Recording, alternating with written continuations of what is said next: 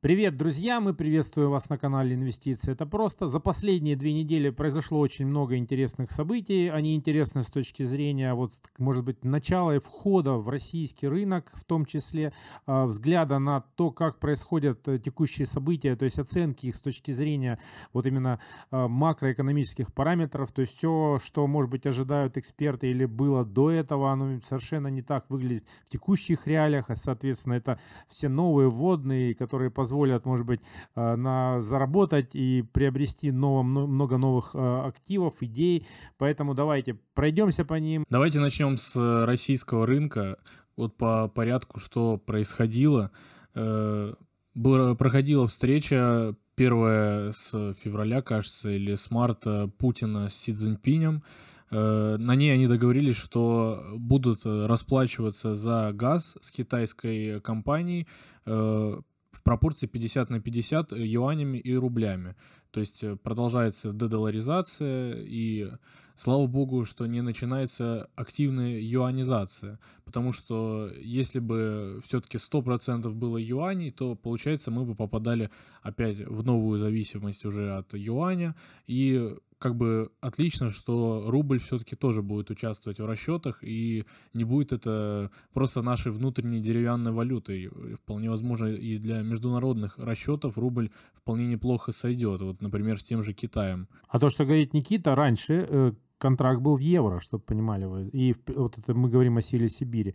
И теперь как раз-таки э, деление на рубли и юани позволит, может быть, э, скажем так, упорядочить внешнеторговый баланс, то есть сделать его равномерным. Напомню, чем важен, и я говорю именно Китая, чем важен вот этот равномерный торговый баланс, то есть что мы что-то покупаем у них в том же объеме, что продаем. В этом случае у нас может быть спрос и предложение на, на валюты как бы равномерные, то есть не надо будет накапливать, вот э, как раньше было, что мы продаем много нефти за доллары, у нас это кубышка, мы эту в кубышку вкладываем, э, вот скажем так, резервную валюту, потом у нас ее забрали. Вот, чтобы такого не случилось, в принципе, с Китаем в том числе, потому что с Китаем там есть свои тоже риски, потому что китайская валюта, она не свободно конвертируемая. То есть накапливать ее можно, но опять-таки это случай, если мы что-то будем потом покупать у Китая.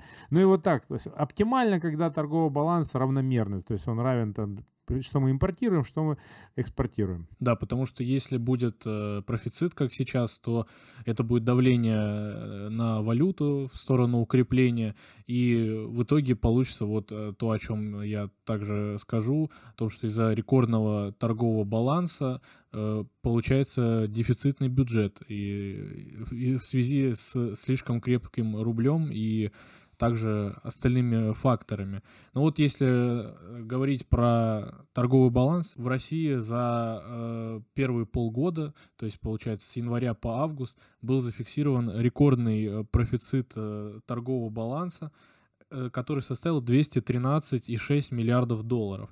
И если сравнивать с 2021 годом, то в 2021 году было 90,5 э, миллиарда долларов. То есть это почти в два с половиной раза больше, чем в 2021 году. При том, что уже сейчас э, сообщают, что поставки газа в Европу сократились там почти на 50%, то ли 51, то ли чуть-чуть меньше, но в целом э, резкое падение э, поставок газа именно в реальном выражении. Понятно, что именно если брать э, в стоимости, по какой адской цене этот газ идет, то как бы понятно, что тут это выгоднее выходит, но вот этот профицит, он э, давит на валюту. И в связи с этим э, также э, в августе сообщили о том, что за лето резкое ухудшение в российском бюджете.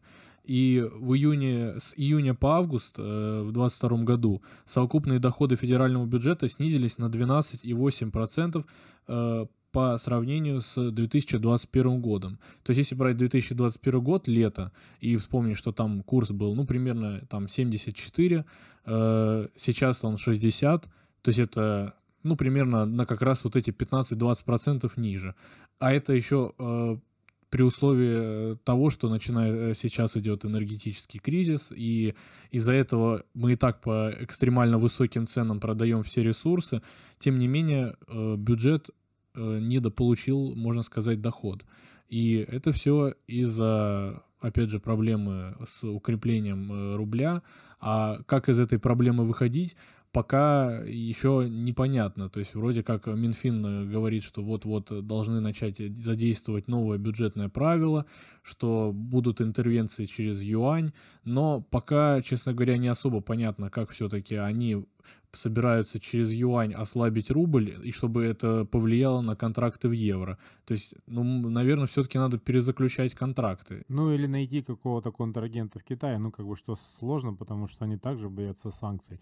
Ну, и вообще, на самом деле, если исходить из той ситуации, какая есть, то есть, что у нас большой торг... профицит торгового баланса, то есть у нас эти 200 э, миллиардов долларов, которые мы продаем больше, э, соответственно, давят на нашу национальную валюту по логике, вот как, а, а, мы, а у нас от, теперь отсутствует центральный банк, который как игрок аккумулировал там свободные эти средства и, и клал в копилку. То есть по этой логике, вот все, что сейчас происходит, мы можем в принципе не продавать им нифига, и у нас увеличится курс рубля, поскольку он профицит торгового баланса уменьшится, курс как бы станет не 60, а 75, и мы просто сэкономим половину наших ресурсов. Ну вот, если вот, конечно, это так, может быть, не сработает, но в теории выглядит ровно так. То есть, по большому счету, мы можем сейчас краны все эти поперекрывать, и, и нам будет от этого только лучше. Самое забавное, что цена еще взлетит больше, мы будем продавать меньше, соответственно, получать немножко больше денег, а, а курс рубля под, подойдет там к 75, к 80, что всех устраивает. То представляете, какая экономия?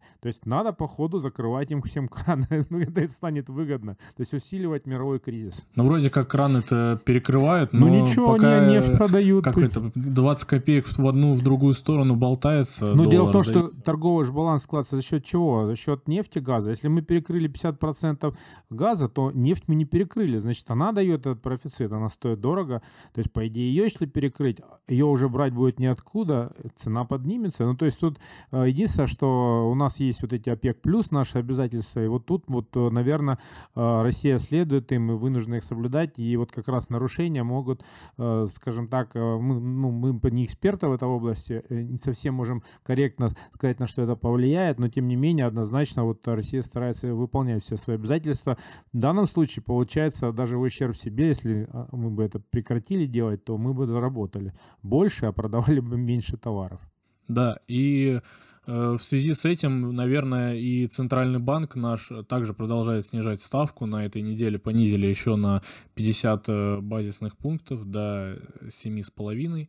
И э, это тоже отражает вот как бы то, что Минфин выходил с заимствованиями, разместил ОФЗ, при этом спрос на эти ОФЗ в два раза превысил предложение, то есть реально банки хотят смести просто эти ОФЗ, поэтому в целом э, для того, чтобы в дальнейшем сейчас перекрывать дыры в бюджете, недополученные доходы, и Центральный банк должен продолжать снижение ставки, и Минфин может э, под э, низкий процент занимать деньги. А вот тут как раз я бы немножко два слова хотел сказать о том, вот как бы эта интересная точка входа и вообще, что необычного происходит в, в текущей ситуации. Вот смотрите, получается, что уровень инфляции, он как бы статистически выше.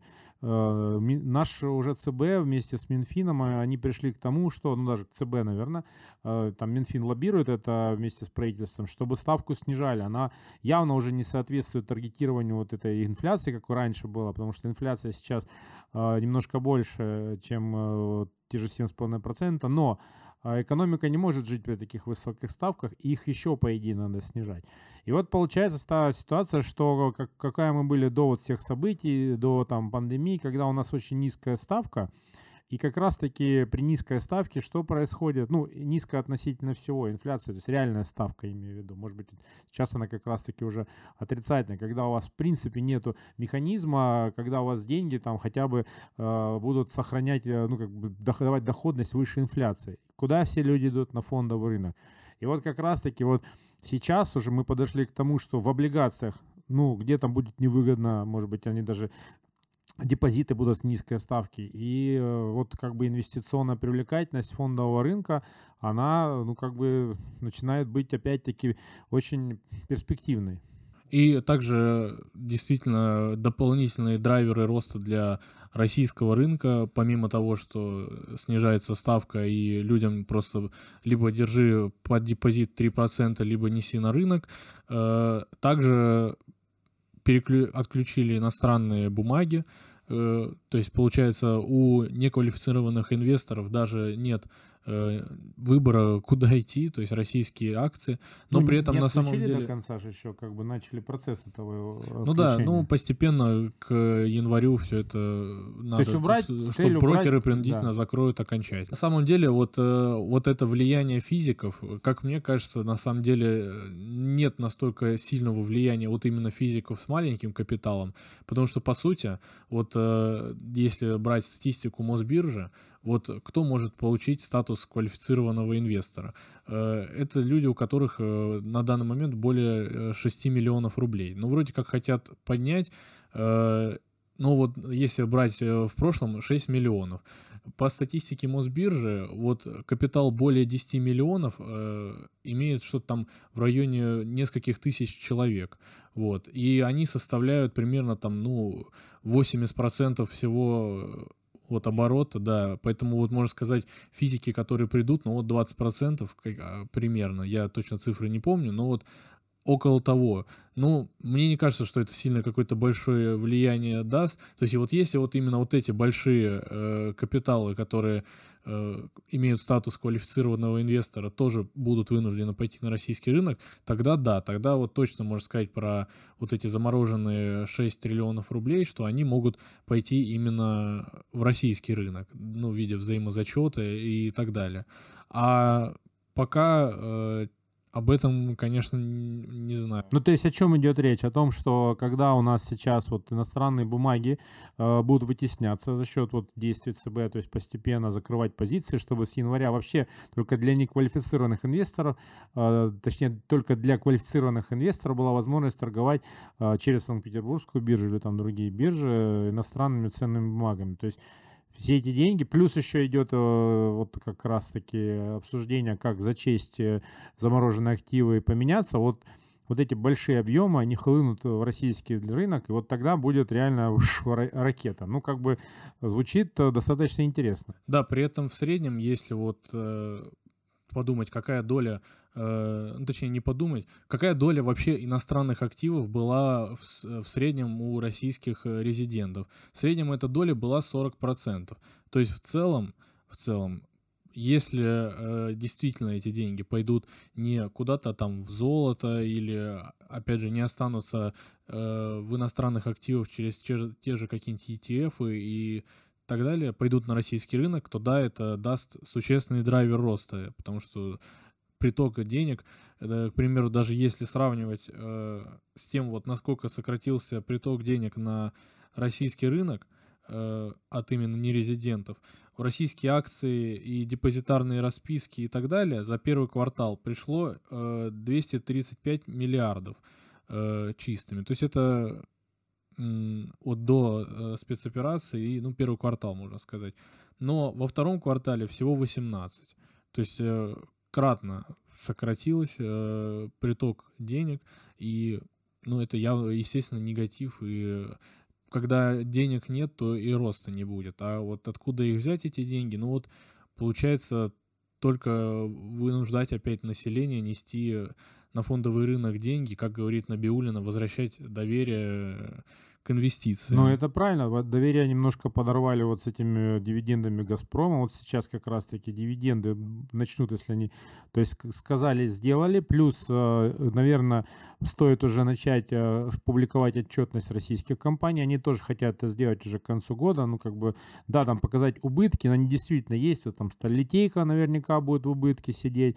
Ну, такие отрасли, на которые там санкции подействовали. Ну, то есть то, что санкции не действуют, это тоже миф. Они, естественно, действуют, просто заставляя бизнес просто перестраиваться в определенные там другие пото- цепочки поставок, находить другие рынки сбыта. Но они все равно есть, потому что все уже прекрасно э, увидели, особенно вот эта ситуация в мире показала, что именно ресурсы, они вот э, становятся во главе угла, э, несмотря ни на что. То есть как бы, как бы там ни была зеленая экономика прекрасна, экологически чиста, то есть если у тебя нечем обогревать э, твой дом, а обогревали его традиционно там углем, газом, атомной энергией, то в принципе солнечных батарей, ну, не хватает их, в общем-то, не везде это солнце есть. Ну, это как бы, конечно, сейчас немножко я утрирую, но тем не менее. И э, та же сталь нужна для строительства, для всего, то есть э, это будет всегда востребована, и эти ресурсы ограничены. Надо всегда помнить об этом. И Э, безусловно, это влияет на всю мировую экономику. А поскольку мы э, на ресурсах сидим и ими обладаем, то в данном случае как раз-таки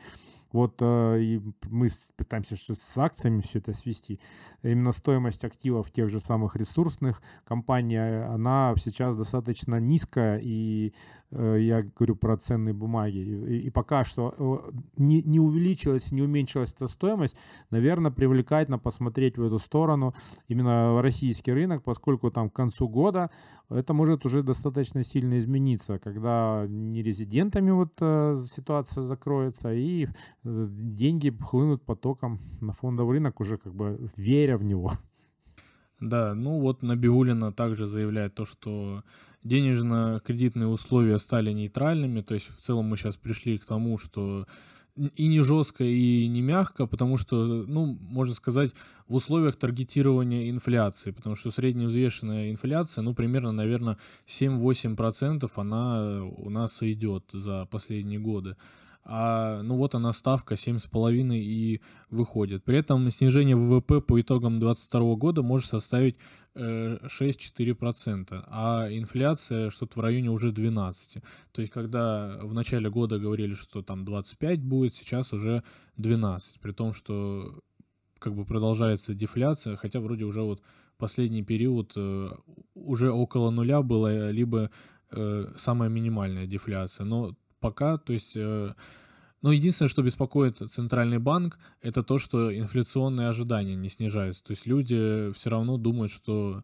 впереди еще что-то будет, и еще один инфляционный шок э, придется пережить. Ну, потому что у нас никогда не было такого, что у нас курс 75, там, 80 снижался до 60, и никто ничего не понимает, как, как в этой ситуации быть. Ну вот это просто сейчас, э, вот я начинал наше видео с того, что текущие процессы, они кардинально отличаются от того, что было там в течение последних 30 лет. То есть у населения сломался в голове стереотип, что, например, э, долларовые накопления, а, они ну, как бы приумножаются со временем. То есть мы там покупали доллары, потом, значит, их откладывали, потом бах, и у тебя вроде бы как бы курс все время э, ослаблялся рубля, и вот ты как бы вроде бы хранил в долларах деньги. Сейчас вообще непонятно, нерабочий инструмент. То есть очевидно уже, что многие, кто там покупал доллар по 110, глубоко об этом пожалели, и, ну, в общем-то, экономисты сейчас даже в текущей ситуации со всеми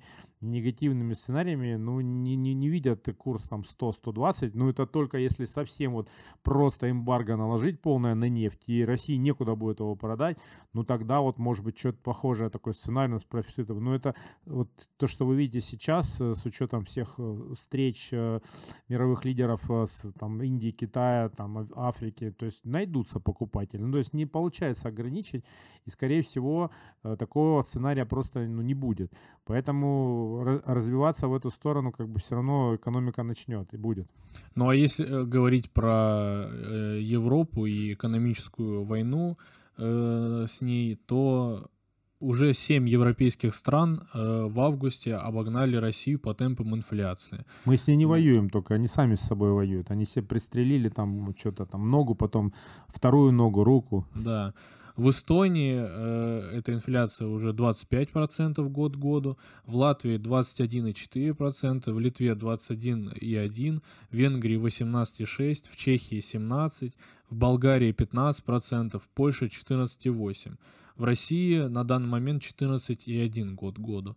Но еще, опять же, энергетический кризис продолжается, и им все равно придется и дальше тратить деньги, и, скорее всего, инфляция будет продолжать, продолжать расти, ускоряться, и а, ну, в России она уже, скорее всего, будет либо на месте, либо опять пойдет, но не какими-то такими адскими темпами, потому что э, внутренней инфляции пока предпосылок для этого нет, а инфляция импортная, импорт перекрыт. То есть, а параллельный импорт, если брать, вроде как он, э, говорят, что гораздо дороже, что там чуть ли не в два раза выходит э, наценка на товар в конечном итоге по параллельному импорту, с одной стороны. С другой стороны, вроде как вот они, я не знаю, те же эти айфоны, которые, я уж не помню, когда столько мог iPhone стоить, То есть, ну, не Ну, знаю, там подешевели, да, в процентов рублях. 25 э, ниже, чем было до кризиса даже. Не, вообще странная ситуация, конечно. Мы даже так, ну, э, конечно, если бы, может быть, Европа была открытая, можно было там сравнивать какие-то цены. То есть 25% в Европе товары э, там выросли. Ну, это как-то удивительно, потому что там всегда привык, последние там годы все привыкли, что там приезжаешь там в, Ита- в Италию, там, ну, не то, что мы там каждый год ездим, но чашка там, е- кофе стоила 1 евро, я помню, и 2 евро стоило, если ты там садишься в кафе. Ну, то есть э, сейчас что у них 4 будет стоить там, ну или там вот с какое-то время, и там пицца у них подорожает, если мы берем про Италию. То есть я понимаю, как бы инфляция с точки зрения у них сто- стоимости за электричество выросли, дальше оно все тянет э, вверх, естественно, а, аренда начинает быть дороже, там зарплаты больше платить надо, и погнал вот это. Когда, что они будут делать с их бюджета, они же больше зарабатывать не становятся, то есть покупательская способность падает. То есть как бы вот э, здесь как раз-таки вот э, и в кредиты у них все в плавающую ставку в основном. Вот э, здесь, наверное, сейчас, если так все дело будет идти, вот где этот будет триггер, когда все скажут, ну все, не энергетический кризис наступил, а мировой экономический кризис, что, в принципе, там, платеж, неплате- неплатежеспособное население э, начнет выходить на улицы и, в общем-то, одно за другим там закрываться предпри- предприятия. Вот, вот пока непонятно, в какой момент эта отсечка должна произойти. То есть она вроде бы на поверхности, в теории, но как бы такого происходящего, как сейчас, пока никто еще не видел. Да, и даже вот если говорить про торговый баланс э, еврозоны уже, 20, с- 27 стран Евросоюза, э, рекордный дефицит за всю историю Европейского Союза. То есть вот э, если брать, например, э, самый значительный в истории ЕС дефицит торгового баланса был в ноябре 2008 года 87,5 миллиардов евро. И за 22 год, за 7 месяцев 22 года, дефицит составил уже 244. То есть это, опять же, э, 8,7, 244, и это тогда был 2008 год, когда уже э, все говорили о том, что, ну, все, пришел э, самый большой кризис в истории. А тут пока еще вроде как только э, говорят о рецессии, э, о том, что вот она скоро наступит. Но, видимо, вот э, инфляция, рецессия произошла, и получается теперь вот, э, если 8, в 2008 году 87,5 миллиардов это был уже крах, то сейчас 244 это зиму переживем. Причем, знаете, тут мы все это рассказываем, просто, ну, скажем так, подводя... При том, что максимальный профицит за э, такой период был в, э, тысяч, э, в 171,6 миллиарда э, евро. То есть вот 171,6 миллиардов максимальный профицит. То есть это огромный просто дефицит торгового баланса в связи с чем? В связи, опять же, с ценами на энергоресурсы, то, что невозможно в таких условиях э, адекватно производить, производство строить и, ну, опять же, вот от чего Европа зависела, от дешевых э, энергоресурсов России.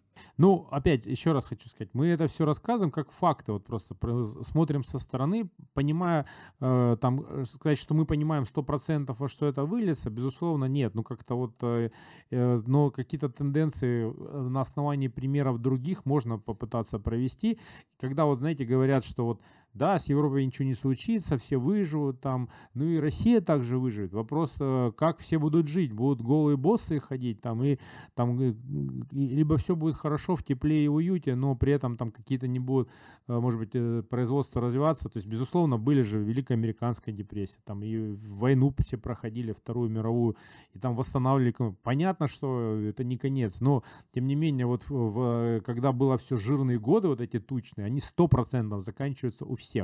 Это вот, ну, де-факто уже. Как бы надо готовиться к тому, что, э, ну, вот э, не то, чтобы там затянуть пояса, но, тем не менее, аккуратно обращаться с деньгами, там, скажем так, управлять рисками, в том числе выбирать место, где там жить, э, где есть ресурсы, в том числе, это мы сейчас говорим про Россию, там не, не переться там какие-то безумные есть мысли, вот люди там в Италию едут, в Грецию, в которой вообще у них там, э, они дефолт объявят, и в целом у них там все ляжет, вся экономика ляжет. Это просто как бы самый, ну, скажем так, под риском страны находящиеся тут в Европе. Да, но они теплые. Там берем Балканы, там Хорватия, там вот эти все, там то же самое, они, все дотационные. Вот те, кто сейчас самые там недружественные, вот на, окружили нас по границе, ну, они, эти страны все живут на дотациях Евросоюза, у них все дефицитный бюджет. То есть можно, И конечно... инфляция 20 да, плюс процентов. можно, конечно, э, там, э, ну, права качать, но при этом ты же должен понять, как ты, собственно, зарабатываешь, там, ну, ты, за счет чего ты будешь жить дальше. То есть как ты будешь существовать. Германия всех будет тянуть там, в принципе, ну, как бы они, они что, самые там Э, я не знаю, э, потому что они нацизм э, во Второй мировой войне там развели, теперь они что, должны всю Европу поднимать как бы и поддерживать.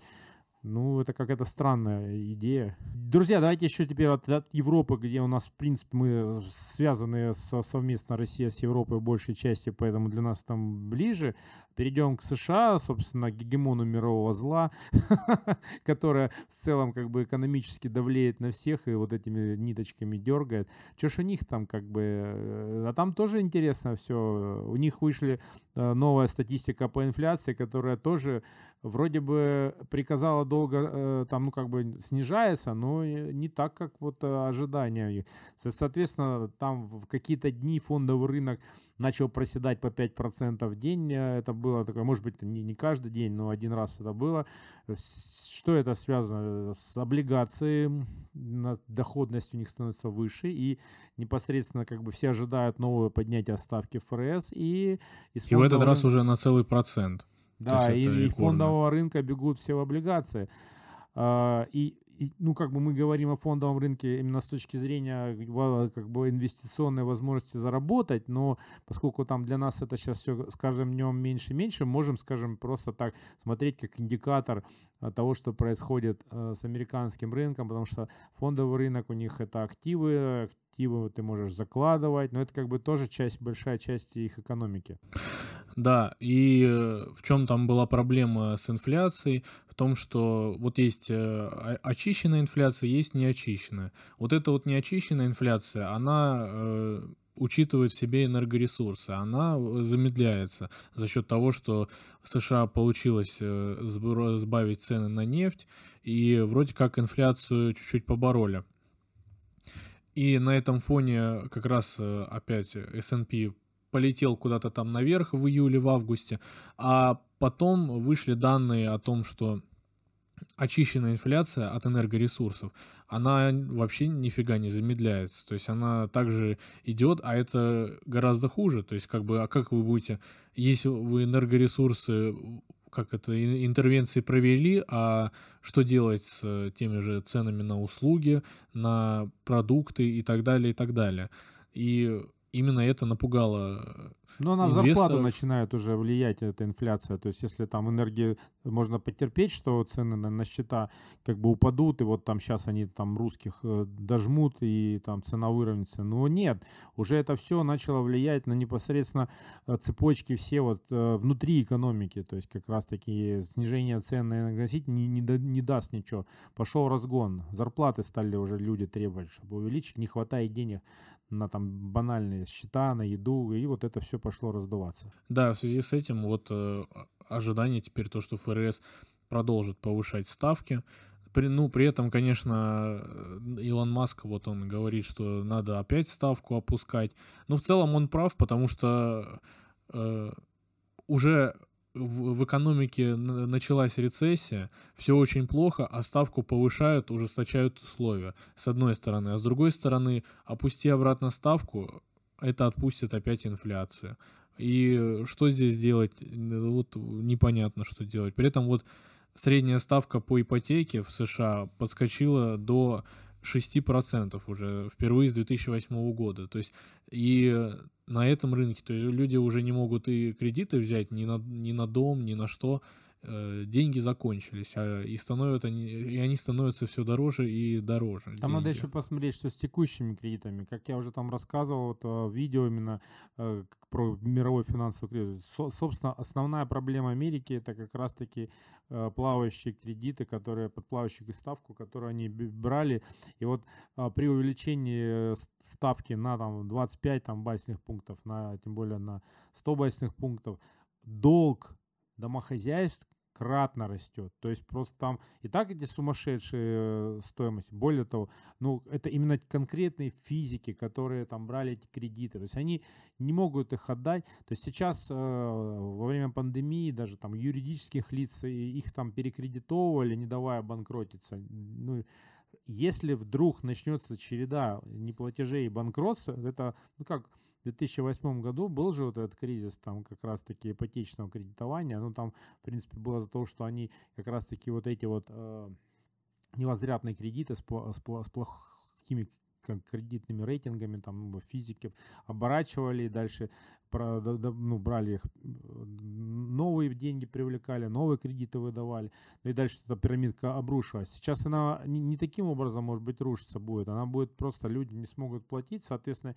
дома новые строиться не будут, это, а это основной у них э, двигатель роста. Но вообще в любой экономике недвижимость, дороги, то есть недвижимость, ну, это как бы сразу строительные отрасли, то есть если просто не будут строиться, ну, не то, что там рецессия, там начнется как раз-таки достаточно хороший обвал. Но, но, вот тут вот я бы еще сказал, что э, ждать, когда американцы загнутся, наверное, крайне сложно, потому что они подстраховались тут. Они подложили Европу как, э, скажем так, жертву, наверное, этого кризиса.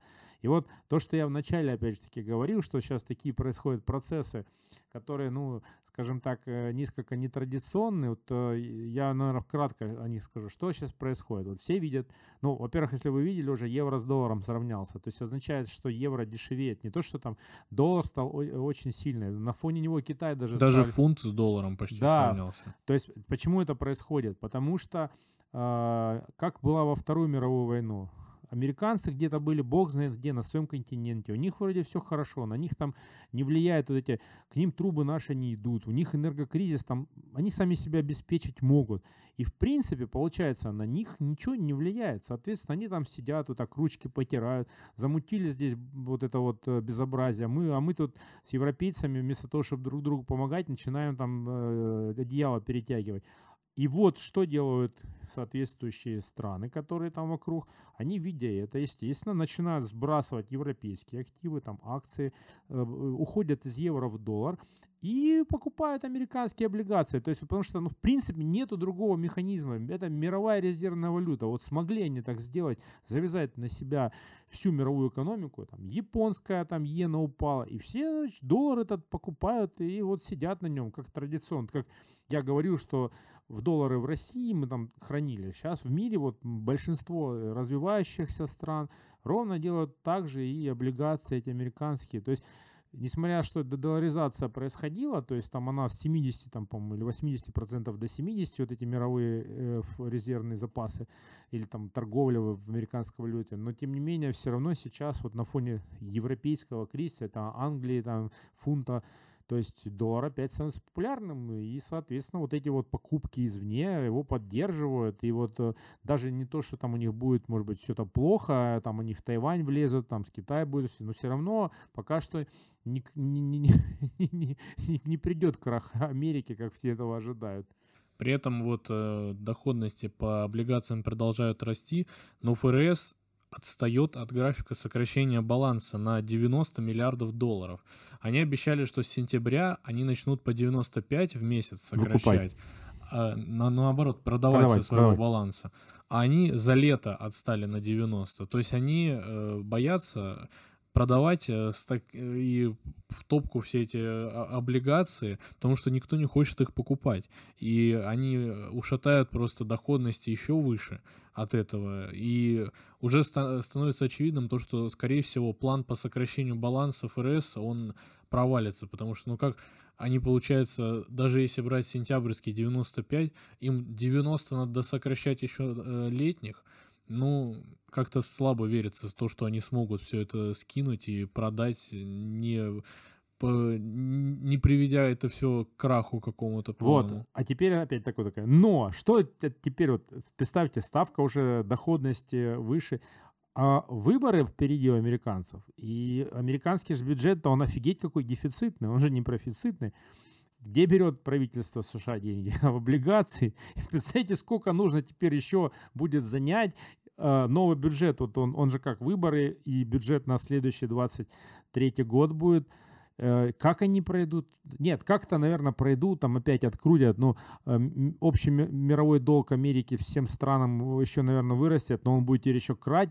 Там вот эти циферки, которые есть, э, сайтики, которые показывают рост этого. Значит, там еще с большим, значит, скоростью эти будут циферки перемещаться и долг увеличится. Потому что под эти проценты ж они же также будут занимать. В общем, в общем достаточно да, тяжело а вот чтобы, проходить выборы.